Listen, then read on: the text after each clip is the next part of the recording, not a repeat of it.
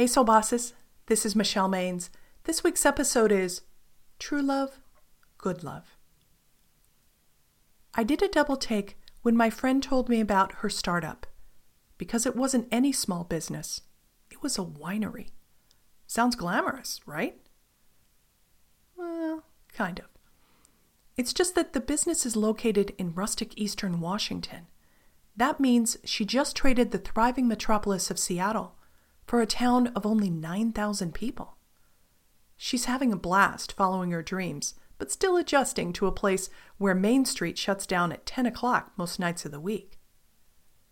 So far, things couldn't be better. Her company is on the fast track. Their wines are showing up in stores throughout the Pacific Northwest They've even opened a sister restaurant in a larger neighboring town. Still, she had only one question when we sat down Where am I going to find a boyfriend? She's concerned that her new small town means small prospects. Is she right to be worried? Maybe. But the good news is that not having a boyfriend at the moment doesn't mean she's running short on love. In fact, limiting herself to romantic love is too limiting. It would be like trying to squeeze her happy go lucky outlook and big laugh into a little box. Finding someone special may take some time, but there's no way she'll lose out on being surrounded by loving people. In the February series Make Room for Love, we've seen how people have overcome challenging circumstances to make room for all kinds of love. In the list, we learned how any list of essential qualities needs to leave a little space for the unexpected. Mistakes are part of life, so we need to practice erring on the side of love. An unexpected encounter in Remember Me made Nicole remember the qualities vital to her marriage.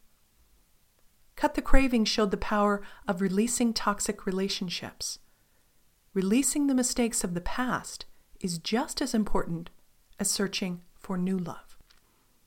You may not have a picture perfect relationship in your life right now, but that's okay because real relationships aren't limited to Valentine's Day. They don't stand still, they are imperfect, challenging, and enlightening us. Sometimes they strain under the stress of everyday life, then bounce back again. Here's the way Gemeny Hernandez described it in an Instagram post dedicated to her girlfriend, Emily Estefan. There is love in every corner here, and not the kind of love you might think I'm referring to. Not flowers, chocolates, and poor rhyme scheme love. True love. Good love. Our love. Love that permeates every piece of its surroundings. Love that chokes you shakes you, scares you, illuminates you, heals you, awakens you. Love that pours so much of itself into you, you can't help but become it. Love that is so loud, everything else is just background noise. As we leave February, carry the Soul Boss principle of showing compassion with you. Remember Gemeny's words and keep an open, willing heart. That's how you experience true love. Good love. I'll see you next week.